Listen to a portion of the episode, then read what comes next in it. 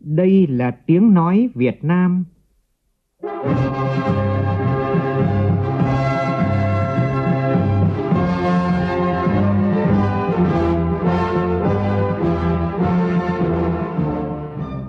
là tiếng nói Việt Nam, phát thanh từ Hà Nội, thủ đô nước Cộng hòa xã hội chủ nghĩa Việt Nam.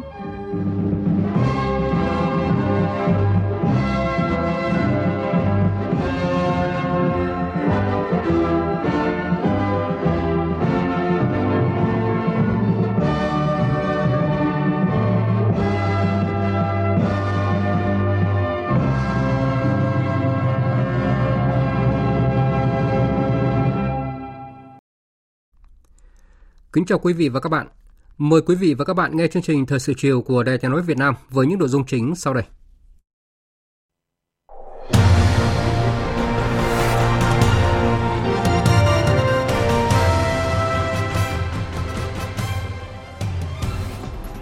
Hôm nay, nghị quyết số 98 của Quốc hội về thí điểm cơ chế chính sách đặc thù phát triển thành phố Hồ Chí Minh chính thức có hiệu lực. Chính phủ yêu cầu Bộ Giáo dục và Đào tạo cùng các bộ liên quan khẩn trương hoàn thiện dự thảo nghị định sửa đổi, bổ sung một số điều của nghị định số 81 theo hướng không tăng học phí năm học 2023-2024 ở tất cả các cấp học. Trước tác động từ lệnh cấm xuất khẩu gạo tại một số nước, Bộ Công Thương lưu ý trách nhiệm của Hiệp hội Lương thực Việt Nam và thương nhân trong xuất khẩu gạo. Ý kiến chuyên gia và người dân Hà Nội trước thông tin quận Hoàn Kiếm và 176 đơn vị hành chính cấp xã thuộc diện phải sắp xếp. Mưa lớn kéo dài ở khu vực Tây Nguyên và Nam Bộ đang gây ra nhiều thiệt hại cho người dân. Trong phần tin quốc tế, Hội nghị hòa bình Ukraine lần 2 dự kiến sẽ được tổ chức tại Ả Rập Xê Út trong hai ngày mùng 5 và mùng 6 tháng 8 tới. Tổ chức Giáo dục Khoa học và Văn hóa của Liên Hợp Quốc khuyến nghị đưa thành phố Venice của Italia vào danh sách di sản thế giới đang gặp nguy hiểm.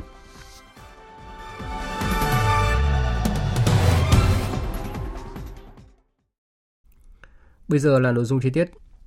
Thưa quý vị và các bạn, nhân dịp kỷ niệm 30 năm thiết lập quan hệ ngoại giao giữa nước Cộng hòa xã hội chủ nghĩa Việt Nam và các tiểu vương quốc Ả Rập thống nhất, hôm nay Chủ tịch nước Võ Văn Thưởng đã trao đổi điện mừng với Tổng thống Sheikh Mohammed bin Zayed Al Nahyan. Thủ tướng Chính phủ Phạm Minh Chính đã trao đổi điện mừng với Phó Tổng thống, Thủ tướng Sheikh Mohammed bin Raid Al Maktoum. Cùng ngày, Bộ trưởng Bộ Ngoại giao Bùi Thanh Sơn đã trao đổi điện mừng với Bộ trưởng Ngoại giao Sheikh Abdullah bin Zayed Al Nahyan. Nhân dịp kỷ niệm lần thứ 63 Quốc khánh nước Cộng hòa Bên Anh, hôm nay Chủ tịch nước Võ Văn Thưởng đã gửi điện mừng đến Tổng thống Patrice Talon. Cùng ngày, Bộ trưởng Bộ Ngoại giao Bùi Thanh Sơn đã gửi điện mừng đến Bộ trưởng Ngoại giao và Hợp tác bên Anh Olusegun Azadi Bakari. Chuyển sang các tin đáng chú ý khác. Văn phòng Chính phủ vừa ban hành thông báo kết luận của Phó Thủ tướng Trần Hồng Hà tại cuộc họp về dự thảo Nghị định sửa đổi bổ sung một số điều của Nghị định số 81 năm 2021 của Chính phủ, quy định về cơ chế thu, quản lý học phí đối với cơ sở giáo dục thuộc hệ thống giáo dục quốc dân và chính sách miễn giảm học phí, hỗ trợ chi phí học tập, giá dịch vụ trong lĩnh vực giáo dục đào tạo.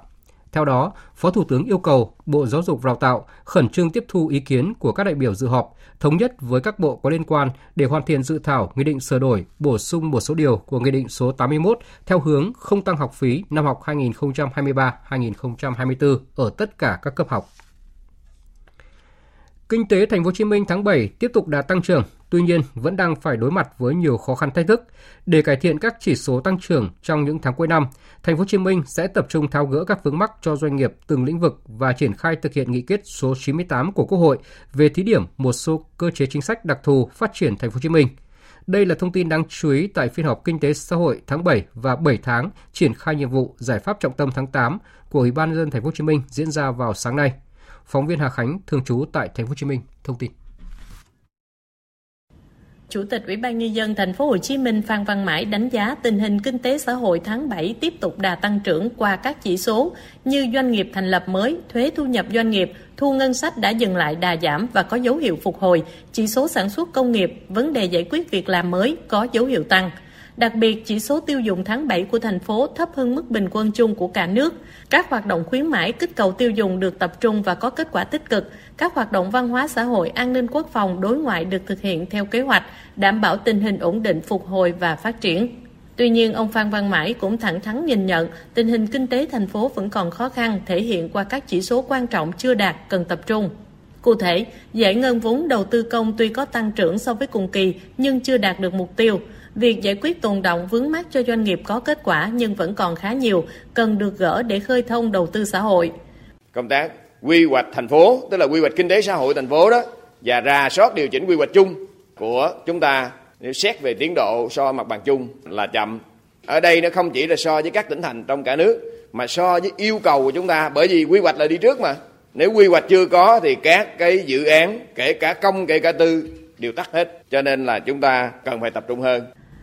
Về triển khai nghị quyết 98, Ủy ban Nhân dân thành phố cũng đã ban hành kế hoạch 3.600 xác định các công việc cụ thể, giao các đầu mối chuẩn bị, trong đó có 4 nội dung phải tham mưu Thủ tướng ban hành trong tháng 8, 18 nội dung phải trình Hội đồng Nhân dân thành phố chậm nhất ở kỳ họp giữa tháng 9 và 8 nội dung trình Hội đồng Nhân dân thành phố trong kỳ họp cuối năm 2023. Từ ngày 1 tháng 8, thành phố Hồ Chí Minh bắt đầu triển khai một số nội dung về tổ chức Hội đồng Nhân dân thành phố Thủ Đức, công bố thành lập 3 trung tâm đơn vị sự nghiệp công là Trung tâm An sinh, Trung tâm xúc tiến thương mại đầu tư và Trung tâm quản lý khai thác hạ tầng.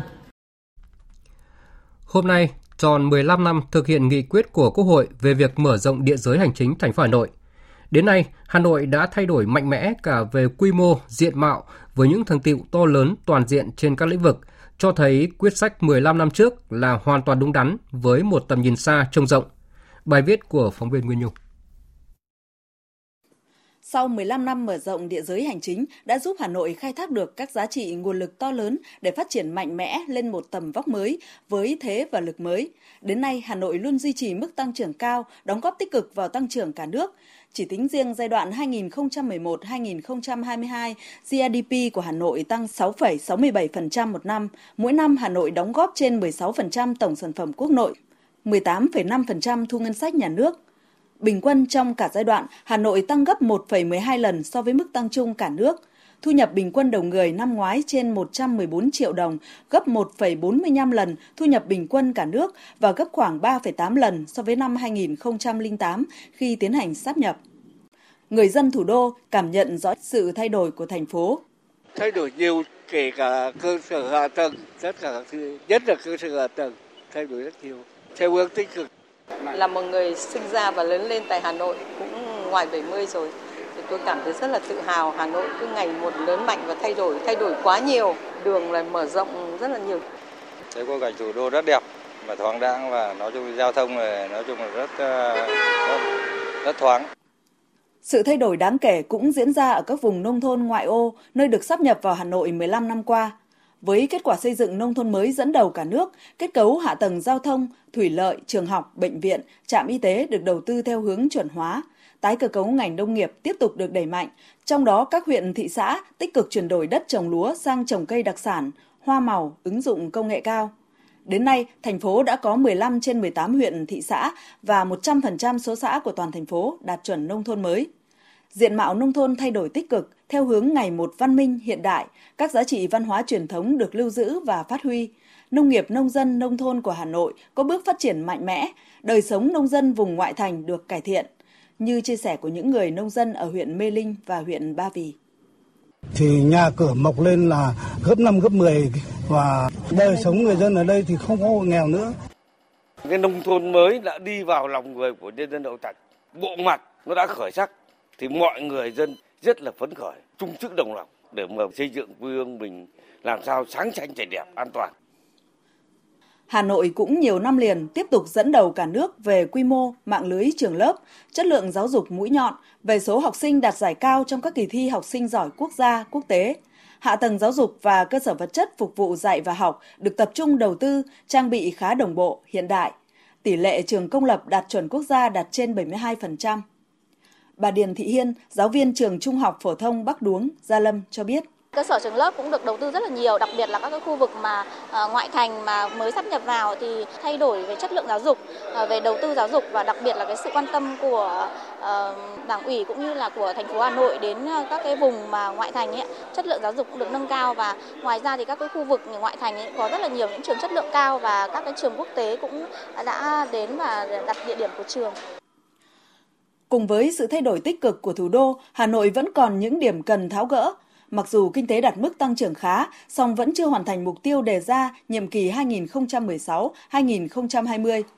GDP bình quân đầu người của Hà Nội chỉ bằng khoảng 90% của thành phố Hồ Chí Minh, bằng khoảng 73% của Quảng Ninh, 84% của Hải Phòng và 82% của Bắc Ninh. Nhìn rộng ra, GDP của Hà Nội còn thấp hơn nhiều so với một số thủ đô trong khu vực Đông Nam Á, bằng 8% của Singapore, 17% của Kuala Lumpur, 26% của Bangkok, 27% của Jakarta, bằng 68% của Viên Chăn. Kinh tế trí thức và kinh tế đô thị còn chưa tương xứng với tiềm năng thế mạnh của thủ đô. Hiệu quả sản xuất nông nghiệp nhìn chung còn thấp, quy mô nhỏ, năng suất chất lượng, giá trị chưa cao, chưa phù hợp với điều kiện phát triển tại một đô thị đặc biệt. Công tác quy hoạch xây dựng quản lý đô thị, an toàn giao thông, bảo vệ môi trường còn nhiều tồn tại. Ùn tắc giao thông vẫn thường xuyên xảy ra, tình trạng úng ngập, vệ sinh môi trường, nhất là ô nhiễm không khí, nguồn nước ở mức báo động. Nhân dân thủ đô nói riêng và nhân dân cả nước vẫn đang trông đợi ở Hà Nội một sự phát triển bứt phá, mạnh mẽ và bền vững để không chỉ giải quyết những vấn đề đang đặt ra mà còn nâng Hà Nội phát triển lên một tầm cao mới. Liên quan đến thông tin, Hà Nội có một đơn vị hành chính cấp huyện, cụ thể là quận Hoàn Kiếm và 176 đơn vị hành chính cấp xã thuộc diện phải sắp xếp trong giai đoạn 2023-2025. Thông tin tại hội nghị trực tuyến toàn quốc về sắp nhập đơn vị hành chính cấp huyện cấp xã vừa diễn ra, ông Trần Sĩ Thanh, Chủ tịch Ủy ban dân thành phố Hà Nội cho biết là quận Hoàn Kiếm là đơn vị hành chính cấp huyện duy nhất của thành phố thuộc diện phải sắp nhập giai đoạn 2023-2025. Ghi nhận của phóng viên Kim Thanh về vấn đề này. Quận Hoàn Kiếm nằm ở trung tâm Hà Nội với 18 phường, rộng 5,29 km vuông, dân số gần 156.000 người, là quận có diện tích nhỏ nhất Hà Nội. Tuy nhiên, thu ngân sách năm 2022 của quận lớn nhất, lên tới 12.500 tỷ đồng. Theo quy định của Ủy ban Thường vụ Quốc hội, quận phải có diện tích tối thiểu 35 km vuông, dân số 150.000 người. Trong 2 năm tới, các huyện có diện tích dưới 20% và dân số dưới 200% tiêu chuẩn sẽ phải sáp nhập. Đối chiếu quy định này, quận Hoàn Kiếm đạt 100% tiêu chuẩn về dân số nhưng chỉ đạt 15% về diện tích nên thuộc diện phải sáp nhập.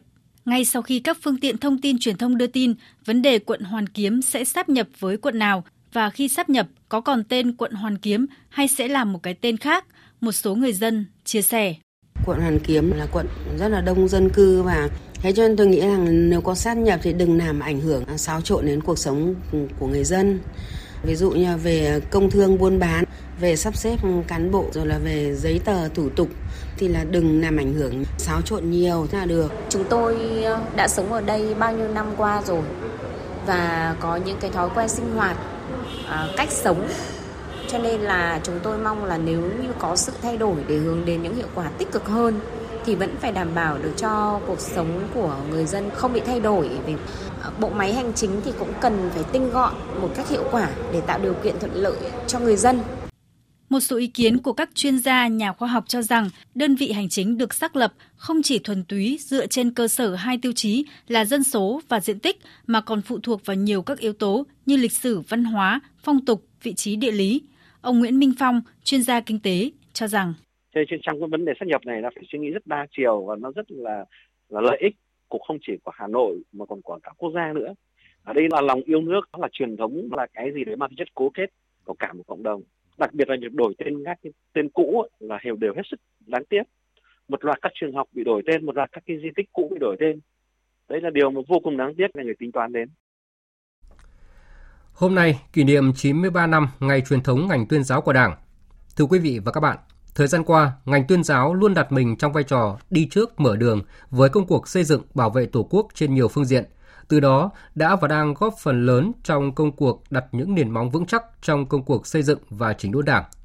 Phóng viên Đài tiếng nói Việt Nam có cuộc trao đổi với Phó Giáo sư Tiến sĩ Vũ Văn Phúc, Phó Chủ tịch Hội đồng Khoa học các cơ quan Đảng Trung ương về nội dung này. Mời quý vị và các bạn cùng nghe. Ờ, thưa ông, ờ, đi trước mở đường là vai trò quan trọng trong ngành tuyên giáo của Đảng. Ờ, vậy theo ông, đâu là những thành tiệu mà ngành tuyên giáo đạt được những năm qua? Ngành tuyên giáo cả nước nói chung và ban tuyên giáo trung ương nói riêng thời gian qua hiện nay và trong tương lai đảm nhiệm vai trò rất là nặng nề mà trung ương bộ chính trị giao phó tham mưu cho trung ương bộ chính trị ban bí thư xây dựng đảng hệ thống chính trị ngày càng trong sạch vững mạnh trên lĩnh vực chính trị, tư tưởng và đạo đức. Ngành tuyên giáo tiếp tục tham mưu cho Trung ương cho Bộ Chính trị Ban Bí thư Trung ương ra được những cái chủ trương đường lối, những cái quyết sách để à, ban hành được những cái nghị quyết, kết luận những cái chỉ thị, những cái quy định trên lĩnh vực chính trị, tư tưởng, đạo đức một cách đúng đắn nhất để mà lãnh đạo chỉ đạo toàn đảng chúng ta xây dựng đảng về chính trị, tư tưởng và đạo đức. Và bên cạnh cái việc mà tham mưu cho Trung ương xây dựng đảng về chính trị tư tưởng, thì ngành tuyên giáo đang tham mưu cho Trung ương xây dựng đảng về đạo đức.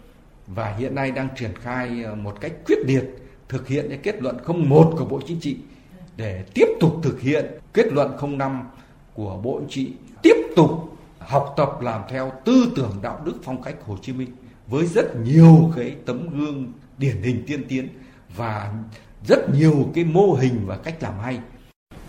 Vậy với nhiệm vụ đi trước mở đường có vai trò lan tỏa thông điệp cách mạng và lý tưởng của Đảng, của ngành tuyên giáo đã đến được với các tầng lớp nhân dân như thế nào ạ, thưa ông? Thứ nhất, công tác nghiên cứu và giáo dục chủ nghĩa Mark Lenin, tư tưởng Hồ Chí Minh, quan điểm đường lối của Đảng để làm cán bộ, đảng viên, nhân dân ngày càng hiểu rõ, nắm chắc những nguyên lý quy luật cơ bản của chủ nghĩa Mác Lenin, những cái tư tưởng cốt lõi trong tư tưởng Hồ Chí Minh và tổ chức quán triệt học tập một cách sâu rộng những chủ trương đường lối nghị quyết chỉ thị kết luận của Đảng ta trên ờ, tất cả các lĩnh vực. Nội dung thứ hai cũng rất quan trọng, ngành tuyên giáo nơi chủ trì thực hiện tốt cái nghị quyết 35 của Bộ Chính trị về bảo vệ nền tảng tư tưởng, đấu tranh phản bác các cái quan điểm sai trái thù địch. Và hiện nay đấy, nó không chỉ dừng lại ở trong nội bộ đảng và nó trở thành một phong trào tới quần chúng nhân dân tức là quần chúng nhân dân bây giờ cũng tham gia vào cái công tác bảo vệ nền tảng tư tưởng đấu tranh phản bác các quan điểm sai trái thù địch nhất là trong cái điều kiện mà mạng xã hội có rất nhiều cái tin xấu độc như hiện nay đấu tranh phản bác quan điểm sai trái thù địch không dừng lại ở cái nhận thức mà cán bộ đảng viên nhân dân của chúng ta biến từ cái nhận thức đó thành hành động cụ thể bằng mỗi việc làm công việc thực hiện các cái dự án phát triển kinh tế xã hội xây dựng nền văn hóa tiên tiến đậm đà bản sắc dân tộc trong việc phát huy cái sức mạnh con người Việt Nam trong lĩnh vực an ninh quốc phòng đối ngoại thì đều thực hiện trên một cái nền tảng rất vững chắc đó là chủ nghĩa Mark Lenin, tư tưởng Hồ Chí Minh và đường lối quan điểm của Đảng ta. Ở thưa ông, trước yêu cầu mới hiện nay, ngành tuyên giáo phải làm thế nào để nâng cao hiệu quả công tác tuyên truyền trong thời đại số hóa và phương tiện truyền thông hiện đại? Bây giờ cái nền tảng công nghệ số, ờ, mạng xã hội có rất nhiều mặt tác động tích cực đến đời sống tinh thần của người dân. Nhưng mà cũng có nhiều cái tác động tiêu cực bởi những cái thông tin xấu độc trên mạng xã hội. Vì vậy thì ngành tuyên giáo cũng phải chuyển cái hoạt động tuyên giáo, cái công tác tuyên truyền cổ động của chúng ta theo cái hướng là chuyển đổi số, tức là tuyên giáo số hoặc là tuyên truyền số. Chúng ta phải làm chủ cái công nghệ số, làm chủ cái mạng xã hội để đưa những cái thông tin chính thống, đúng cái quan điểm chủ trương của đảng trên mạng xã hội để định hướng cho người đọc, nhất là thanh niên, nhất là lớp trẻ mà hàng ngày hàng giờ tiếp xúc với mạng xã hội, họ được tiếp cận với thông tin chính thống, với những thông tin đúng đắn của Đảng, Nhà nước ta một cách nhanh nhất, một cách sớm nhất. Vâng, xin trân trọng cảm ơn ông. Quý vị và các bạn vừa nghe cuộc trao đổi giữa phóng viên Đài Tiếng Nói Việt Nam với Phó Giáo sư Tiến sĩ Vũ Văn Phúc, Phó Chủ tịch Hội đồng Khoa học các cơ quan Đảng Trung ương về vai trò cũng như nhiệm vụ của ngành tuyên giáo trong công cuộc xây dựng và bảo vệ Tổ quốc hiện nay. Thời sự VOV, tin cậy, hấp dẫn. Chương trình thời sự chiều nay tiếp tục với một số tin kinh tế xã hội đáng chú ý. Sau lệnh cấm xuất khẩu mặt hàng gạo tẻ, Ấn Độ tiếp tục ban hành lệnh cấm xuất khẩu cám gạo trích ly. Dù chưa ảnh hưởng rõ ràng, nhưng lệnh cấm lần này được cảnh báo sẽ có tác động tới các hợp đồng xuất khẩu cám gạo giữa các doanh nghiệp Ấn Độ với Việt Nam – với mức xuất khẩu bình quân mỗi năm khoảng 450.000 tấn cám gạo và một lượng lớn nhập khẩu từ Ấn Độ, nên rủi ro các doanh nghiệp nhập khẩu Việt Nam sẽ phải đối mặt là khó tránh khỏi. để góp phần tiêu thụ thóc gạo hàng hóa cũng như là đảm bảo cân đối xuất khẩu và tiêu dùng nội địa, góp phần bình ổn giá thóc gạo trong nước, đảm bảo mục tiêu an ninh lương thực quốc gia. Bộ Công Thương đề nghị Hiệp hội Lương thực Việt Nam và các thương nhân thực hiện nghiêm túc quy định của chính phủ về kinh doanh xuất khẩu gạo. Ngoài ra, thường xuyên duy trì mức dự trữ lưu tối thiểu, đảm bảo cân đối xuất khẩu và tiêu dùng nội địa, góp phần bình ổn giá thóc gạo tại thị trường trong nước. Kim ngạch xuất khẩu hàng hóa tháng 7 7 tháng qua đạt khoảng 195 tỷ đô la, giảm 10,6% so với cùng kỳ năm ngoái. Nhiều ngành hàng gặp khó khăn về thị trường xuất khẩu do tổng cầu trên thế giới giảm, trong đó những mặt hàng xuất khẩu chủ lực như là dệt may và da dày có mức sụt giảm nhiều nhất. Phóng viên Bá Toàn thông tin chi tiết. Ông Trương Văn Cẩm, Phó Chủ tịch kiêm Tổng thư ký Hiệp hội Dệt may Việt Nam cho biết, tổng cầu thế giới sụt giảm, sự cạnh tranh để có đơn hàng ngày càng quyết liệt nên buộc nhiều doanh nghiệp phải nhận đơn hàng không phải thế mạnh để duy trì hoạt động, giữ chân người lao động, khách hàng. Để lấy lại tăng trưởng xuất khẩu cho ngành hàng, theo ông Trương Văn Cẩm, rất cần sự hỗ trợ của Bộ Công Thương, các thương vụ trong việc tìm kiếm thị trường, bởi có tới 85% năng lực sản xuất của dệt may Việt Nam dành cho xuất khẩu. Hiện nay thì ngoài cái đơn hàng thấp thì đơn giá xuống rất thấp. Chính vì vậy nhiều doanh nghiệp phải nhận cả những đơn hàng không bị thấy hành mạnh của họ. Ví dụ đang sản xuất dệt thoi thì sang sản xuất hàng của dệt kim và coi như cái năng suất rất thấp và cái hiệu quả thì không nhiều. Cho nên các doanh nghiệp chủ yếu là muốn cầm cự làm thế nào để giữ chân người lao động, thậm chí là có thể lỗ một chút cũng phải chấp nhận đấy là cái khó. Chứ còn chúng ta nếu nhìn và chỉ tăng trưởng xuất khẩu không thì chưa đủ cái bức tranh khó khăn của doanh nghiệp. Và trong tình đó thì chúng tôi dự kiến là chắc chắn những khó khăn sẽ phải hết năm này với cái biến động bất định khó lường như vậy thì chúng tôi rất cần những thông tin từ những cái thị trường.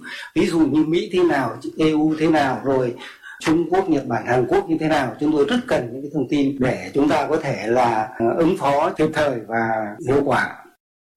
Bà Phan Thị Thanh Xuân, Tổng thư ký Hiệp hội Da dày túi sách Việt Nam nhấn mạnh, việc tham gia vào hoạt động xúc tiến thương mại sẽ giúp doanh nghiệp tiếp xúc trực tiếp với nhu cầu của các nhà nhập khẩu, tìm kiếm đối tác tiềm năng, tăng cơ hội mở rộng thị trường. Tuy nhiên, với những quy định mới, bản thân doanh nghiệp trong nước rất lúng túng, cần sự hỗ trợ thông tin và tham vấn chính sách của thương vụ. Phía doanh nghiệp cần đó là thông tin về thị trường. Khi mà đi tham gia các hoạt động xúc tiến thương mại, đặc biệt là cái hội trợ triển lãm ấy, chúng ta cứ mang cái chúng ta có chứ chúng ta chưa biết được cái thị trường cần.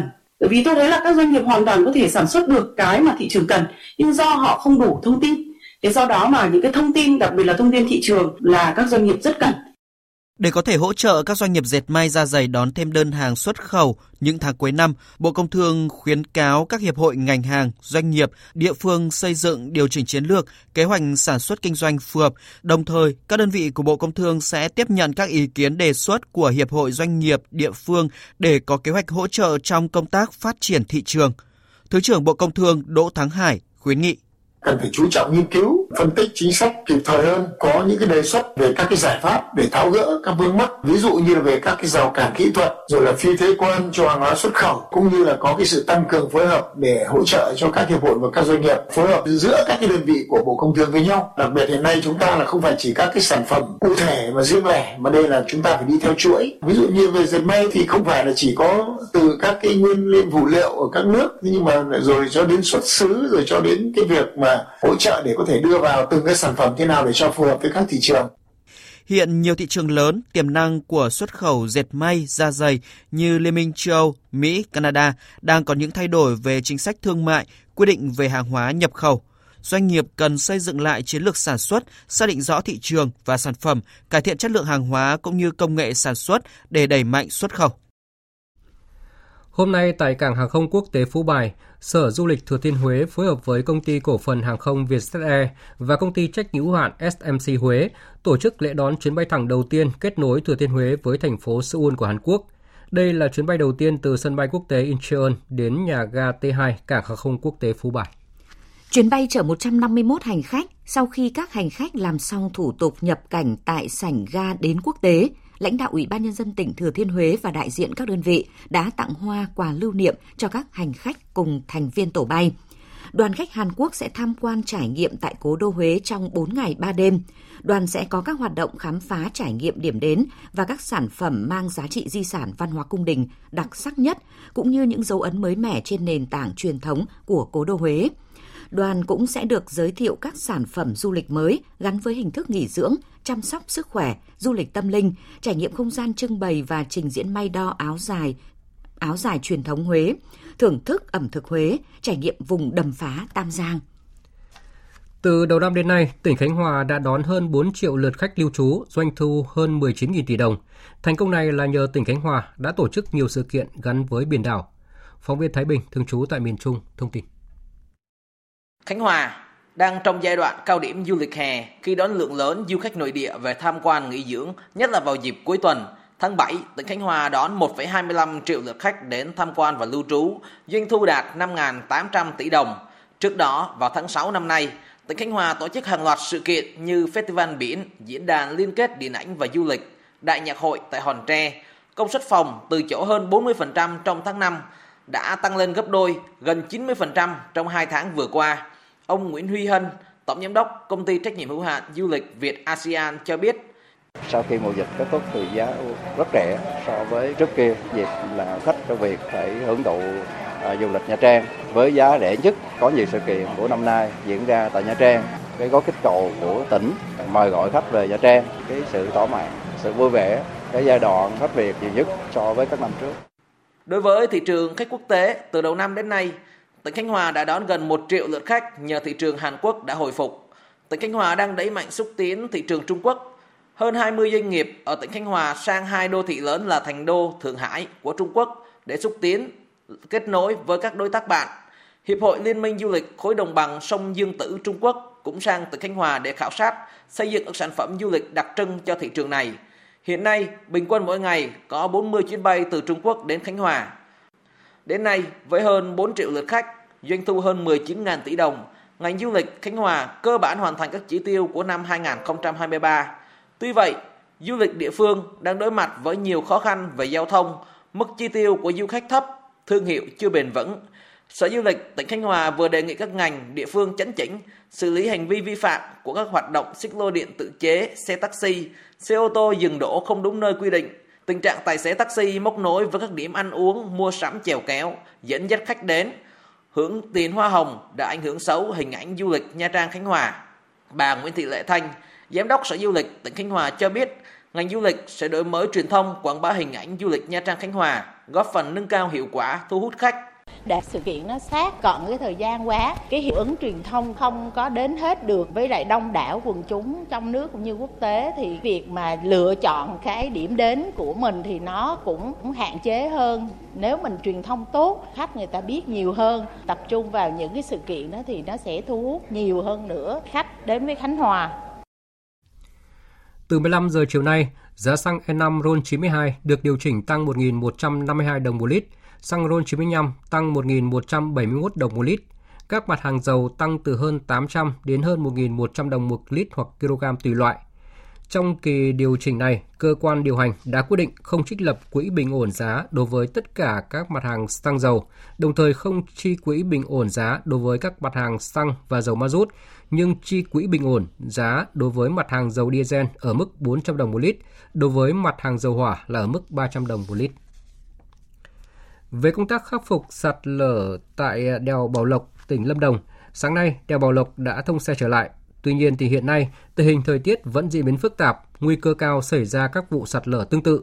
Để đảm bảo tính mạng cũng như tài sản của nhà nước và nhân dân, Ủy ban dân tỉnh Lâm Đồng đã yêu cầu các địa phương kiên quyết di rời, sơ tán ngay các hộ dân, người làm việc trong cơ quan đơn vị tại khu vực chân núi, khu vực có độ dốc lớn nguy hiểm, nguy cơ sạt lở đất nhằm đảm bảo tuyệt đối an toàn đến tính mạng và tài sản. Đồng thời, chủ động thực hiện phương án bố trí, hỗ trợ, ổn định nơi lưu trú và đời sống của các hộ dân phải di rời. Riêng khu vực đèo Bảo Lộc, Ủy ban dân tỉnh Lâm Đồng giao Sở Giao thông Vận tải phối hợp với Công an tỉnh, khu quản lý đường bộ 4 nghiên cứu phương án ứng trực suốt cả ngày đêm trong trường hợp thời tiết tiếp tục có mưa lớn, kể cả phương án sạt ta luy, sạt nền đường và có biện pháp giải pháp khắc phục để nối lại giao thông nhanh nhất nếu có sự cố. Cùng với đó, tiếp tục đánh giá mức độ nguy cơ sạt trượt đất, từ đó đề xuất thực hiện ngay các giải pháp xử lý, không để xảy ra sự cố tương tự vụ sạt lở khiến 4 người tử vong. Còn tại tỉnh Bình Thuận, mưa lớn kéo dài nhiều ngày qua cũng đã gây thiệt hại nặng về tài sản và cơ sở hạ tầng. Trước diễn biến phức tạp của mưa lũ, Ủy ban dân tỉnh Bình Thuận đã chỉ đạo các đơn vị địa phương tập trung khắc phục hậu quả, đồng thời chủ động phòng chống và ứng phó mưa lớn gây ngập lụt, đảm bảo an toàn tính mạng, tài sản của nhân dân.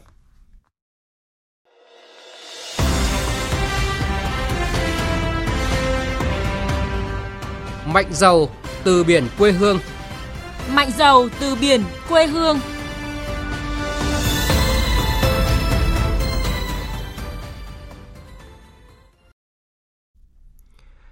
Quý vị và các bạn thân mến, biển đảo là không gian sinh tồn gắn bó với người dân Việt Nam ta như máu thịt, hình thành tập quán sinh hoạt và văn hóa biển đa dạng ở nhiều vùng biển trên cả nước. Bao đời nay, những ngư dân can trường bám biển vừa để mưu sinh, phát triển kinh tế, vừa góp phần giữ vững mảnh đất thiêng liêng, một phần máu thịt của Tổ quốc ngoài khơi xa. Những con tàu đánh cá của ngư dân ngày ngày rong buồm ra biển mang về khoang nặng cá đầy, mang về những sản vật quý báu mà biển cả ban tặng. Mời quý vị và các bạn nghe phóng sự Rong buồm ra biển do nhóm phóng viên Đài Tiếng Nói Việt Nam thực hiện.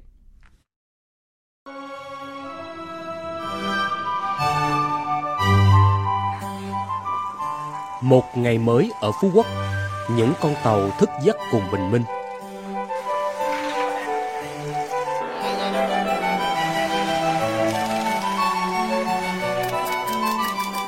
Mọi thao tác được thực hiện theo thói quen nếu có ai sai sót gì thì đó chắc chắn là một thuyền viên mới lên tàu. Ai cũng chuẩn bị tâm lý cho một hành trình dài.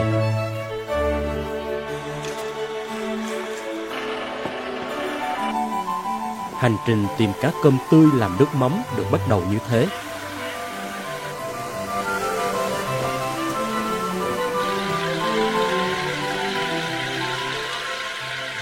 Bữa ăn vội trên đường ra khơi Ngư dân nào cũng đã quen với cảnh này, ai cũng tranh thủ lấy sức. Biển cả như bà mẹ dịu hiền kiềm chế những đợt sóng lớn để con tàu là chiếc bàn ăn trọn vẹn.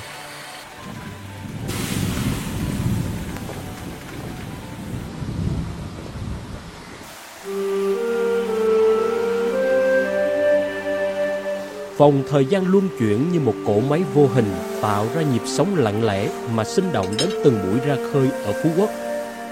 Khi mặt trời dần lặn xuống, không gian trở lại sự yên tĩnh của đêm, những chiếc tàu bắt đầu công việc. Ngư dân Phú Quốc mang theo niềm tin và hy vọng vào mẻ lưới đêm nay. Dẫu biết rằng nghề biển vất vả là thế, nhưng đã trót mang tình yêu với biển, họ chưa khi nào nghĩ sẽ bỏ nghề. Như với lão ngư này, đã có hơn 45 năm đi biển.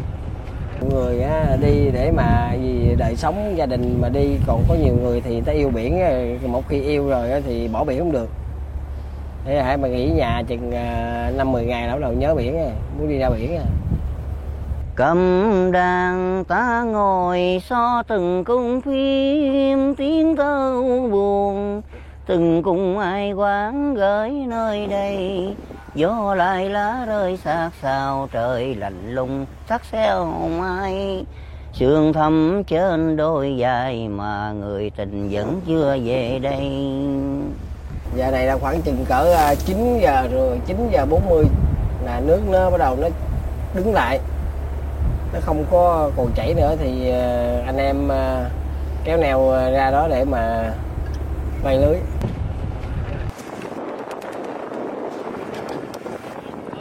Có lẽ cũng chính từ tình yêu và sự say mê với biển mà thiên nhiên đã không phụ lòng người, bao đời qua ban tặng cho ngư dân Phú Quốc nguồn lợi cá cơm vô cùng phong phú. Nhiều nơi trên vùng biển Việt Nam có cá cơm, nhưng không ở đâu nhiều và chất lượng như ở Phú Quốc. Từ những mẻ cá cơm tươi roi rói này, suốt hơn 200 năm, người dân ở đảo đã hình thành làng nghề sản xuất nước mắm truyền thống nổi danh – con cá còn đang nhảy nhảy nhảy nhảy. Mình bỏ muối rồi mình chờ khi đó muối nó ăn vô trong cái cá nó giữ chắc con cá đó. Rồi về là mình ủ à, 12 tháng là bắt đầu là tự nhiên cái màu nó đỏ lên. Cái màu này là cái màu tự nhiên nha chứ không phải là mà phải mình bỏ màu vô đó. Năm 2012, nước mắm Phú Quốc là sản phẩm đầu tiên của Việt Nam được bảo hộ xuất xứ hàng hóa chỉ dẫn địa lý tại 28 nước Liên minh châu Âu. Và mới đây, đã đón nhận bằng di sản văn hóa phi vật thể quốc gia nghề thủ công truyền thống tri thức dân gian.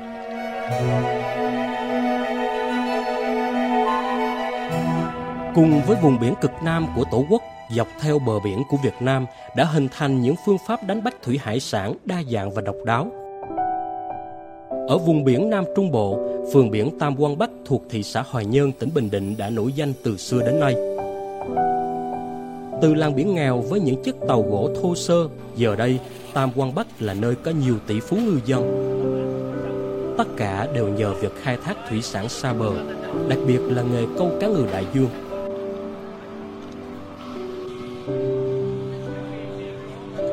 Những ngôi nhà cao tầng, biệt thự mọc lên san sát, góp phần tô điểm cho sự thay đổi ở vùng quê biển đang trên đà khởi sắc trở thành một đô thị biển trong tương lai.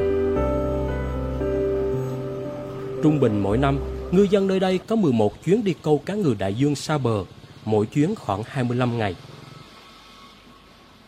Tháng nào cũng vậy, cứ tầm từ mùng 8 đến 14 âm lịch, phụ nữ làng biển lại vui như hội vì những ông chồng mang theo chiến lợi phẩm trên những con tàu lớn cập bờ. Cảng cá những ngày này cũng trở nên huyên náo bởi rất nhiều âm thanh.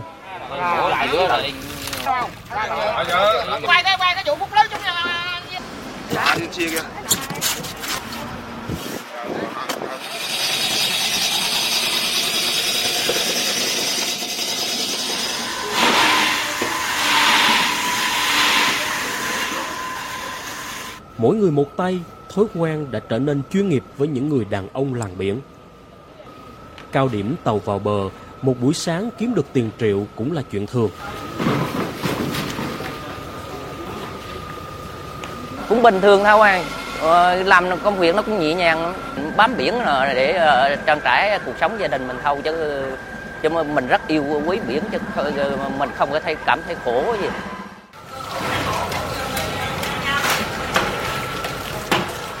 Cá vào bờ được các công ty thủy sản và thương lái thu mua ngay tại cảng. Hiện cá ngừ đại dương Bình Định chủ yếu xuất khẩu phi lê đông lạnh sang các thị trường EU, Mỹ, Trung Quốc.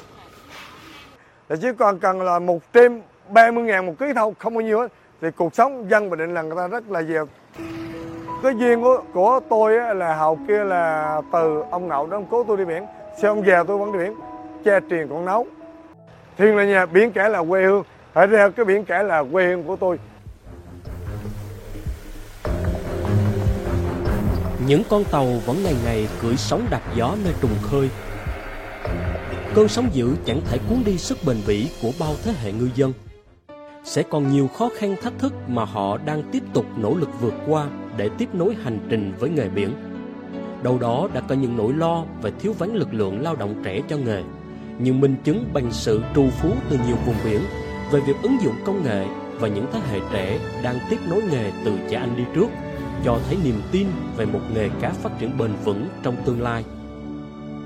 Những con tàu vẫn tiếp nối, dòng buồm ra biển, với ước mong khoan cá chở đầy.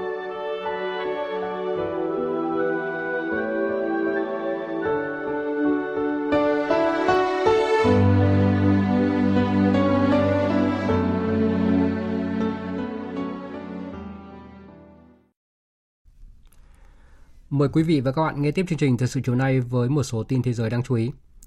Hội nghị hòa bình Ukraine lần 2 dự kiến sẽ được tổ chức tại Ả Rập Xê Út trong hai ngày, mùng 5 và mùng 6 tháng 8 tới. Thông qua hội nghị, các nước phương Tây đang hy vọng có thể thúc đẩy sự ủng hộ của cộng đồng quốc tế đối với Ukraine và cô lập Nga nhiều hơn nữa. Tuy nhiên, với vai trò quan điểm là trung lập của nước chủ nhà Ả Rập Xê Út trong cuộc xung đột Nga-Ukraine, danh sách khách mời đến dự hội nghị đến nay thì vẫn chưa thể rõ ràng. Tổng hợp của biên tập viên Đình Nam. Ngày hôm qua, người phát ngôn của Liên minh châu Âu Nabila Masrali chính thức lên tiếng xác nhận thông tin các quan chức cấp cao của EU sẽ tham dự hội nghị cùng khoảng 40 đại diện của các quốc gia khác. Liên minh châu Âu hy vọng hội nghị lần này sẽ tạo ra cơ hội để trao đổi sâu sắc hơn với các đối tác toàn cầu về biện pháp giải quyết cuộc xung đột tại Ukraine nhằm chuẩn bị cho hội nghị thượng đỉnh hòa bình toàn cầu dự kiến sẽ diễn ra vào cuối năm nay. Cùng ngày, người phát ngôn Bộ Ngoại giao Mỹ Matthew Miller cho biết Washington ủng hộ hội nghị thượng đỉnh này. Um, uh, Tất nhiên, chúng tôi ủng hộ hội nghị thượng đỉnh này. Chúng tôi từ lâu đã nói rằng điều quan trọng là Ukraine phải là người chủ động nói đến bất kỳ giải pháp ngoại giao tiềm năng nào cho cuộc chiến này. Điều quan trọng là các quốc gia chưa nghe trực tiếp từ Ukraine phải được nghe từ điều đó. Vì vậy, chúng tôi rất hài lòng rằng sẽ có các quốc gia tham dự hội nghị thượng đỉnh này để nói chuyện trực tiếp với Ukraine. Tuy nhiên, Bộ Ngoại giao Mỹ cũng không thể nói rõ hội nghị sẽ có những quốc gia nào tham dự và Mỹ chưa chỉ định ai sẽ đến Ả Rập Xê Út nếu được mời. Trước đó, tạp chí Phố Wall đưa tin Ả Rập Xê Út sẽ mời các nước phương Tây, Ukraine và các quốc gia đang phát triển tham dự hội nghị này mà không có sự tham dự của Nga. Phản ứng trước thông tin này, người phát ngôn văn phòng Tổng thống Nga Dmitry Peskov cho biết. Tất nhiên, Nga sẽ theo dõi cuộc họp này. Tuy nhiên, người ta vẫn chưa hiểu đầy đủ những mục tiêu đã được đặt ra tại hội nghị và ban tổ chức dự định nói về điều gì. Chúng tôi tái khẳng định bất kỳ nỗ lực nào nhằm đóng góp vào việc giải quyết hòa bình cuộc xung đột Ukraine đều được đánh giá tích cực. Liệu bây giờ có thể đạt được một giải pháp hòa bình với quan điểm của chính quyền hiện tại Ukraine? Câu trả lời rõ ràng là không. Điều đó là không thể. Tổng thống Putin đã nói rằng Ukraine không và không thể muốn có hòa bình vì họ chỉ là một công cụ trong cuộc chiến của tập thể phương Tây với Nga. Dù là nước chủ nhà, nhưng đến nay Ả Rập Xê Út vẫn chưa lên tiếng chính thức về bất kỳ thông tin nào liên quan đến hội nghị hòa bình Ukraine lần thứ hai. Lại thêm một vụ tấn công bằng máy bay không người lái vào thủ đô Moscow của Nga vào sáng sớm nay. Phóng viên Thu Hà, thường trú tại Liên bang Nga, thông tin. Chiếc máy bay đã đâm vào tòa tháp 50 tầng của khu IQ ở thành phố Moscow. Rất may không có ai bị thương trong vụ tấn công. Đó là thông tin do Trung tâm Dịch vụ Khẩn cấp Moscow đưa ra sáng nay. Sau vụ việc, cũng không có hỏa hoạn xảy ra. Mảnh vỡ của chiếc máy bay không người lái đã được tìm thấy và đang được các chuyên gia thu giữ. Sau đó, chúng sẽ được gửi đi để kiểm tra chất nổ và kỹ thuật. Khu vực gần tòa tháp đã được rào lại. Các nhân viên của Trung tâm Dịch vụ Khẩn cấp Moscow vẫn đang có mặt tại hiện trường. Theo ông Sergei Subyanin, thị trưởng thành phố Moscow, cuộc tấn công đã làm vỡ kính ở tầng 17 của tòa nhà và làm hư hại mặt tiền ở tầng 21. Vẫn còn cơ hội phục chức cho Tổng thống bị phế truất Mohamed Bazoum và chính quyền dân sự ở Niger. Đó là nhận định của một quan chức cấp cao Bộ Ngoại giao Mỹ đưa ra vào ngày hôm qua. Và có lẽ chính vì vậy mà lực lượng đảo chính tại Niger đang phải chịu một áp lực trừng phạt rất lớn từ quốc tế, khác nhiều so với nước khác trong khu vực từng tiến hành đảo chính trước đó. Tổng hợp của biên tập viên Đình Nam. Phát biểu trên truyền hình Pháp, Thủ tướng Niger Mahamadou cho biết Tổng thống nước này Mohamed Bazoum sẽ không từ chức sau gần một tuần bị lực lượng đảo chính giam giữ. Đây là một sự chiếm đoạt quyền lực bằng vũ lực. Nó không phải là sự từ chức tự nguyện của Tổng thống, nên không có lý do gì để nói về vấn đề từ chức này. Tổng thống Barum cũng đang rất phấn chấn. Bạn biết đấy, ông ấy là một chiến binh vĩ đại. Ông ấy là một đoàn viên công đoàn dày dạn kinh nghiệm và là một người chính trực. Vì vậy, nếu ông ấy lạc quan về tình hình, thì tốt hơn bạn nên tin về điều đó. Ông ấy thực sự hy vọng rằng mọi thứ sẽ diễn ra theo theo chiều hướng tốt nhất. Theo đại diện quân đội Niger, nhiều quan chức thuộc chính quyền bị lật đổ tại Niger, bao gồm ngoại trưởng tự xưng quyền thủ tướng và chỉ huy lực lượng vệ binh quốc gia Niger đã ký vào các văn bản để yêu cầu sự giúp đỡ của Pháp tấn công phủ tổng thống đang bị lực lượng đảo chính kiểm soát để giải cứu tổng thống Mohamed Bazoum. Tất cả những điều này cho thấy dường như cuộc đảo chính tại Niger đã không thành công một cách hoàn toàn, bất chấp việc người đứng sau cuộc đảo chính tướng Abdurraham Tiani đã tuyên bố là nguyên thủ của Niger. Trước những áp lực từ trong và ngoài nước, lực lượng đảo chính tại Niger đã tăng cường các vụ bắt giữ các chính trị gia cấp cao chống đối. Một loạt các quan chức cấp bộ trưởng trong chính quyền bị lật đổ đã bị bắt giữ trong những giờ qua. Lực lượng đảo chính tại Niger cũng cảnh báo mọi sự can thiệp từ bên ngoài vào tình hình Niger sẽ bị đáp trả và hậu quả sẽ là sự hỗn loạn. Trước những thiệt hại lớn về người và của do đợt mưa lũ vừa tàn phá miền Bắc Trung Quốc, đặc biệt là thủ đô Bắc Kinh, Chủ tịch Trung Quốc Tập Cận Bình hôm nay đã ra chỉ thị yêu cầu giảm số người thương vong xuống mức thấp nhất. Phóng viên Bích Thuận, thường trú tại Trung Quốc, thông tin. Bắc Kinh đã trải qua một đợt mưa lớn liên tục kể từ ngày 29 tháng 7, với lượng mưa lớn nhất lên tới gần 740 mm, khiến xảy ra lũ quét nghiêm trọng. Thành phố này đã có ít nhất 11 người thiệt mạng và 27 người bị thương do mưa lũ. Quân đội Trung Quốc đã phải điều 4 máy bay trực thăng tiếp tế lương thực và cứu trợ ba đoàn tàu mắc kẹt ở quận Môn Đầu Câu, Bắc Kinh, một trong những khu vực bị ảnh hưởng nặng nề nhất do giao thông đường bộ một số nơi bị tắc nghẽn hoàn toàn. Trước đó, cơ quan khí tượng Trung Quốc từng dự báo do ảnh hưởng của hoàn lưu tàn dư bão Doksuri, nhiều khu vực miền Bắc nước này sẽ có mưa rất to kéo dài với phạm vi ảnh hưởng rộng và tổng lượng mưa lớn, mang tính cực đoan rõ rệt và nguy cơ thiên tai cao. Ước tính một vùng diện tích lên tới 220.000 km vuông sẽ có lượng mưa tích lũy trên 100 mm, gây ảnh hưởng đến khoảng 130 triệu người. Tổ chức Giáo dục Khoa học và Văn hóa của Liên Hợp Quốc UNESCO hôm qua đã khuyến nghị đưa thành phố Venice của Italia vào danh sách di sản thế giới đang gặp nguy hiểm và đề nghị chính quyền Italia cần nỗ lực hơn để bảo vệ thành phố. Theo UNESCO, thành phố Venice đang có nguy cơ bị phá hủy không thể đảo ngược do biến đổi khí hậu và chính các hoạt động du lịch. UNESCO cảnh báo giá trị lịch sử toàn cầu của Venice đang bị xuống cấp trầm trọng do sự can thiệp của con người, bao gồm cả sự phát triển không có giới hạn của du lịch thành phố. Những vấn đề tồn tại trong quản lý dẫn đến sự suy giảm các đặc tính vốn có của thành phố giàu truyền thống này, đặc biệt là việc xây dựng đang tác động đáng kể về mặt thị giác – Hiện Ủy ban Di sản Thế giới đang cân nhắc một dự thảo nghị quyết về mức độ thiệt hại của Venice và những tiến triển trong giải quyết những vấn đề còn tồn tại của chính quyền. Khuyến nghị này dự kiến sẽ được đưa ra trong hội nghị của Ủy ban Di sản Thế giới của UNESCO, dự kiến tổ chức vào tháng 9 tới tại Ả Rập Xê Út để nâng mức độ khẩn cấp yêu cầu hành động của chính phủ Italia. Thưa quý vị và các bạn, với chủ đề tăng cường hỗ trợ nuôi con bằng sữa mẹ tại nơi làm việc, tuần lễ thế giới nuôi con bằng sữa mẹ diễn ra từ hôm nay đến ngày 7 tháng 8 tới sẽ tập trung đẩy mạnh việc bảo vệ, hỗ trợ và khuyến khích bà mẹ phải đi làm tiếp tục nuôi con bằng sữa mẹ, có phần nâng cao sức khỏe, bảo vệ trẻ sơ sinh và trẻ nhỏ trong bối cảnh các bệnh truyền nhiễm ngày một gia tăng. Biên tập viên Phương Anh tổng hợp thông tin.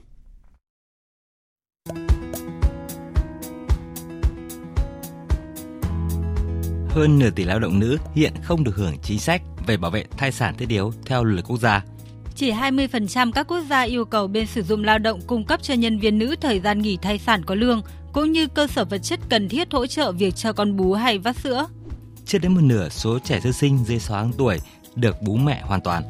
Những số liệu vừa được Tổ chức Y tế Thế giới viện dẫn phần nào cho thấy thực tế những thách thức tại nơi làm việc vẫn là rào cản khiến nhiều lao động nữ trên toàn cầu không có điều kiện phải từ bỏ hoàn toàn việc cho con bú hoặc phải ngừng cho con bú sớm hơn khuyến nghị. Hưởng ứng tuần lễ nuôi con bằng sữa mẹ năm nay, tiến sĩ Michelle Griswold, khoa y tế công cộng, Đại học bang Nam Connecticut của Mỹ, nhấn mạnh thông điệp nuôi con bằng sữa mẹ mang lại những lợi ích thiết yếu về sức khỏe và dinh dưỡng cho trẻ em với những tác động tích cực suốt đời, xây dựng dân số khỏe mạnh hơn và lực lượng lao động cho tương lai. Các bà mẹ cần có thời gian, cần được hỗ trợ thêm trong quá trình cho con bú. Họ cần sự hỗ trợ từ bạn đời, gia đình tại nơi làm việc, từ người sử dụng lao động và toàn thể cộng đồng. Sữa mẹ không chỉ đơn thuần như một loại thực phẩm, mà nó là một phần trong quá trình nuôi dưỡng trẻ, giúp trẻ lớn lên phát triển thể chất khỏe mạnh trong suốt cuộc đời. Nuôi con bằng sữa mẹ còn giúp phụ nữ và trẻ sơ sinh gần gũi nhau hơn cả về thể chất và tình cảm. Holly và Nathan, cặp vợ chồng trẻ, tìm đến mạng lưới hỗ trợ nuôi con bằng sữa mẹ Gloucestershire của Anh, chia sẻ. Tôi luôn muốn nuôi con hoàn toàn bằng sữa mẹ vì nó khiến tôi cảm nhận được sợi dây kết nối giữa mẹ và con. Tôi gặp nhiều thuận lợi ngay từ khi bắt đầu quá trình này. Bản thân tôi vẫn không ngừng học hỏi để làm tốt hơn. Thật tuyệt vời khi đó là sợi dây kết nối tình cảm giữa mẹ và con gái. Sợi dây đó được hình thành có lẽ ngay từ lúc mang bầu 9 tháng. Vợ tôi đã chăm sóc con như vậy. Có lẽ con gái nhỏ cũng hiểu được điều này nên bú rất ngoan. Chúng tôi là một team tuyệt vời. Quý vị và các bạn đang nghe chương trình Thật sự chiều của Đài Tiếng nói Việt Nam. Phần tiếp theo của chương trình hôm nay sẽ là những thông tin thể thao.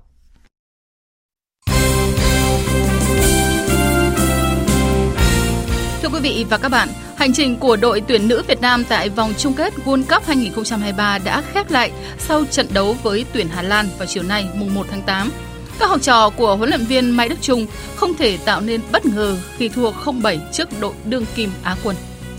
Trước khi bước vào đợt đấu cuối, tuyển Việt Nam chắc chắn đã bị loại sau hai trận toàn thua, còn Hà Lan chỉ cần thêm một điểm để chắc suất đi tiếp. Tuy nhiên, tuyển Hà Lan vẫn muốn thắng đậm Việt Nam để chiếm ngôi đầu bảng, qua đó tránh gặp tuyển Thụy Điển ở vòng 1-8. Trên sân Dunedin ở New Zealand, tuyển Việt Nam bỏ lỡ cơ hội ghi bàn sớm của Bích Thủy và quãng thời gian sau đó tuyển Hà Lan cho thấy sự vượt trội về trình độ. Trong 10 phút đầu, đương kim Á quân có hai bàn thắng vào lưới Kim Thanh sau những pha dứt điểm của Martin và Katia Sonet. Tuyển Hà Lan muốn ghi thêm nhiều bàn để vượt qua Mỹ và trong vòng 5 phút từ phút thứ 18 đến 23, họ có thêm hai pha lập công của Esme Brook và Jamien Roth dẫn trước tuyển Việt Nam tới 4-0 sau nửa đầu hiệp 1. Đến phút cuối hiệp, Van der Dog tiếp tục gia tăng cách biệt lên thành 5 bàn. Ở trận đấu diễn ra cùng giờ, tuyển Mỹ không thể ghi bàn vào lưới Bồ Đào Nha, vì thế sau giờ nghỉ giải lao, Hà Lan dần giảm tốc độ trận đấu. Tuy nhiên, đội bóng của huấn luyện viên Jonsker vẫn có thêm hai bàn thắng và kết thúc với chiến thắng chung cuộc 7-0, qua đó chiếm ngôi đầu bảng với 7 điểm. Đương kim vô địch thế giới vượt qua vòng bảng với 5 điểm để đứng nhì bảng E tại vòng 1-8. Tuyển Hà Lan sẽ gặp đội nhì bảng G, còn tuyển Mỹ tranh vé đi tiếp với đội nhất bảng G, nhiều khả năng sẽ là tuyển Thụy Điển. Sau trận đấu, huấn luyện viên Mai Đức Chung cho rằng tranh lệch chuyên môn giữa hai đội tuyển là quá lớn và đối thủ Hà Lan xứng đáng với chiến thắng cách biệt này. Rõ ràng là uh, trình độ của chúng ta so không so sánh được. Uh, hôm nay thực sự phải nói như vậy. Lực bất tòng tâm. Đấy, mà chúng ta cũng với một tinh thần quyết tâm rất là cao rồi. Thế nhưng mà chúng ta không thỏa nấp được cái chuyên môn. Đấy, còn hạn chế rất là nhiều. Chúng ta thua rất là xứng đáng thôi. Đấy chúng ta còn phải làm việc nhiều hơn nữa để vây khỏa lấp được. Cho phép tôi thay mặt đội xin cảm ơn tất cả những người hâm mộ bóng đá uh, trong và ngoài nước đã ủng hộ chúng tôi, tất cả những cổ động viên kể cả nước ngoài uh, đã ủng hộ chúng tôi rất nhiều trong những trận đấu vừa qua. Trong khi đó, cầu thủ Dương Thị Vân cho rằng các tuyển thủ Việt Nam đã rút ra được rất nhiều bài học sau trận đấu với đội tuyển nữ Hà Lan, cũng như trong hành trình tại vòng chung kết World Cup 2023. À, rõ ràng thì đội bạn có trình độ vượt trội so với mình và toàn đội hôm nay cũng thi đấu với một tinh thần rất là cao. Và qua cái trận đấu này cũng như là những cái trận đấu vừa qua đội đã rút ra được rất nhiều bài học và sẽ cố gắng là tốt hơn trong những trận đấu tiếp theo. Được tham gia một cái đấu trường World Cup rất là lớn này thì bản thân Vân cũng như toàn đội cảm thấy rất là tự hào và đến đây với một cái tinh thần rất là cao và cũng, cũng qua ba trận đấu vừa rồi thì Vân cũng học hỏi được rất rất là nhiều về uh, lối đá, uh, cách chạy chỗ và dứt điểm của đội bạn. Như vậy, tuyển nữ Việt Nam đã kết thúc hành trình lịch sử của mình tại kỳ World Cup đầu tiên với vị trí cuối cùng tại bảng E sau 3 trận toàn thua, để thủng lưới 12 lần và không ghi được bàn thắng nào. Tuy nhiên, tinh thần thi đấu quyết tâm của các cầu thủ là điều mà các cổ động viên Việt Nam đều ghi nhận. Anh Đức Minh chia sẻ. Cả ba trận đội tuyển nữ Việt Nam của chúng ta đều gặp những đối thủ rất là mạnh cho nên là việc thua thì cũng là điều dự báo trước. Điều quan trọng là các cầu thủ của chúng ta đã rất là nỗ lực, rất cố gắng và không buông xuôi. Đây chính là cái tinh thần mà người hâm mộ chúng tôi chờ đợi và dù có chia tay giải đấu mà không ghi được bàn thắng nào thì đối với tôi, đội tuyển bóng đá nữ Việt Nam vẫn rất là thành công khi đã có mặt ở sân chơi này. Còn chị Đặng Thị Hương cho rằng thầy trò huấn luyện viên Mai Đức Trung đã có những trải nghiệm đặc biệt ở World Cup 2023 và điều đó sẽ giúp ích cho bóng đá Việt Nam trong tương lai. Tôi nghĩ à, điều lớn nhất mà đội tuyển nữ Việt Nam thu nhận được ở World Cup lần này à, chính là những bài học, kinh nghiệm khi phải đối đầu với những đội bóng mạnh hàng đầu thế giới. Ra biển lớn thì chúng ta mới có thể biết mình đang ở đâu và mình đang như thế nào. Tất nhiên thì à, khoảng cách và trình độ là điều không thể thay đổi trong một thời gian ngắn nhưng tôi tin bóng đá nữ Việt Nam sẽ tiến bộ hơn và phát triển hơn nữa trong tương lai. À, tôi vẫn rất tự hào về các cô gái của chúng ta. Mới đây, Ban tổ chức giải bóng chuyền nữ quốc tế VTV Cup 2023 đã công bố danh sách 7 đội tham dự giải, bao gồm đội tuyển Việt Nam, U23 Việt Nam và 5 đội khách mời là đội tuyển Australia, đội tuyển Mông Cổ, câu lạc bộ Chocomusho Philippines, Đại học Kansai Nhật Bản và câu lạc bộ Suwon Hàn Quốc – theo công bố từ ban tổ chức, giải đấu diễn ra từ ngày 19 tháng 8 đến ngày 26 tháng 8 tại nhà thi đấu tỉnh Lào Cai, với thể thức thi đấu vòng tròn tí điểm để tìm ra hai đội xuất sắc nhất bước vào trận chung kết. Hai đội xếp thứ 3 và 4 tranh hạng 3, hai đội xếp thứ 5 và 6 tranh hạng 5. Dự báo thời tiết Dự báo thời tiết đêm nay và ngày mai, phía Tây và phía Đông Bắc Bộ có mưa vừa, mưa to, có nơi mưa rất to và rải rác có rông, gió nhẹ, nhiệt độ từ 23 đến 33 độ. Khu vực từ Thanh Hóa đến Thừa Thiên Huế, Phía Bắc từ Thanh Hóa đến Nghệ An có mưa vừa mưa to, có nơi mưa rất to và rải rác có rông. Phía Nam chiều tối và đêm có mưa rào và rông rải rác, cục bộ có mưa to, ngày có mưa rào và rông vài nơi, gió Tây Nam cấp 2, cấp 3 nhiệt độ từ 25 đến 34 độ. Khu vực từ Đà Nẵng đến Bình Thuận, chiều tối và đêm có mưa rào và rông rải rác, cục bộ có mưa to. Ngày có mưa rào và rông vài nơi, gió Tây Nam cấp 2, cấp 3, nhiệt độ từ 25 đến 34 độ. Khu vực Tây Nguyên và Nam Bộ có mưa vừa, mưa to, có nơi mưa rất to và rải rác có rông. Gió Tây Nam cấp 2, cấp 3, nhiệt độ từ 20 đến 33 độ. Khu vực Hà Nội có lúc có mưa vừa, mưa to và rông, gió nhẹ, nhiệt độ từ 24 đến 33 độ. Dự báo thời tiết biển, vùng biển Bắc Vịnh Bắc Bộ có mưa rào và rải rác có rông, tầm nhìn xa từ 4 đến 10 km, gió Tây Nam cấp 3, cấp 4. Vùng biển Nam Vịnh Bắc Bộ, vùng biển từ Quảng Trị đến Quảng Ngãi, vùng biển từ Cà Mau đến Kiên Giang có mưa rào và rải rác có rông, tầm nhìn xa từ 4 đến 10 km, gió Tây Nam cấp 4, cấp 5.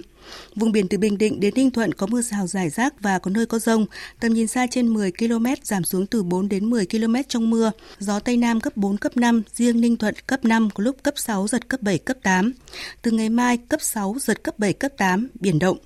Vùng biển từ Bình Thuận đến Cà Mau có mưa rào và rông rải rác, tầm nhìn xa trên 10 km, giảm xuống từ 4 đến 10 km trong mưa. Gió Tây Nam cấp 4, cấp 5, riêng khu vực Bình Thuận cấp 5 có lúc cấp 6, giật cấp 7, cấp 8, biển động. Khu vực Bắc Biển Đông có mưa rào rải rác và có nơi có rông, tầm nhìn xa trên 10 km, giảm xuống từ 4 đến 10 km trong mưa. Đêm, phía Bắc gió nhẹ, phía Nam gió Tây Nam cấp 4, cấp 5, ngày mai gió Tây Nam cấp 5. Khu vực giữa Biển Đông có mưa rào và rông rải rác, tầm nhìn xa trên 10 km, giảm xuống từ 4 đến 10 km trong mưa. Gió Tây Nam cấp 5 có lúc cấp 6, giật cấp 7, cấp 8. Ngày mai, gió mạnh dần lên cấp 6, giật cấp 7, cấp 8, biển động. Khu vực Nam Biển Đông, khu vực quần đảo Trường Sa thuộc tỉnh Khánh Hòa có mưa rào và rông rải rác, tầm nhìn xa trên 10 km, giảm xuống từ 4 đến 10 km trong mưa. Gió Tây Nam cấp 5, riêng phía Bắc có lúc cấp 6, giật cấp 7, cấp 8. Ngày mai gió mạnh cấp 5, có lúc cấp 6, giật cấp 7, cấp 8. Riêng phía Bắc cấp 6, giật cấp 7, cấp 8, biển động. Khu vực quần đảo Hoàng Sa thuộc thành phố Đà Nẵng có mưa rào và rông rải rác, tầm nhìn xa trên 10 km, giảm xuống từ 4 đến 10 km trong mưa. Gió Tây Nam cấp 5. Khu vực Vịnh Thái Lan có mưa rào và rông rải rác, tầm nhìn xa trên 10 km, giảm xuống từ 4 đến 10 km trong mưa. Gió Tây đến Tây Nam cấp 4, cấp 5. Những thông tin dự báo thời tiết vừa rồi đã kết thúc chương trình thời sự chiều nay của Đài Tiếng Nói Việt Nam. Chương trình do các biên tập viên Nguyễn Cường, Thu Hòa và Hoàng Ân thực hiện với sự tham gia của phát thanh viên Phương Hằng và kỹ thuật viên Tuyết Mai. Chịu trách nhiệm nội dung Lê Hằng. Cảm ơn quý vị và các bạn đã dành thời gian lắng nghe.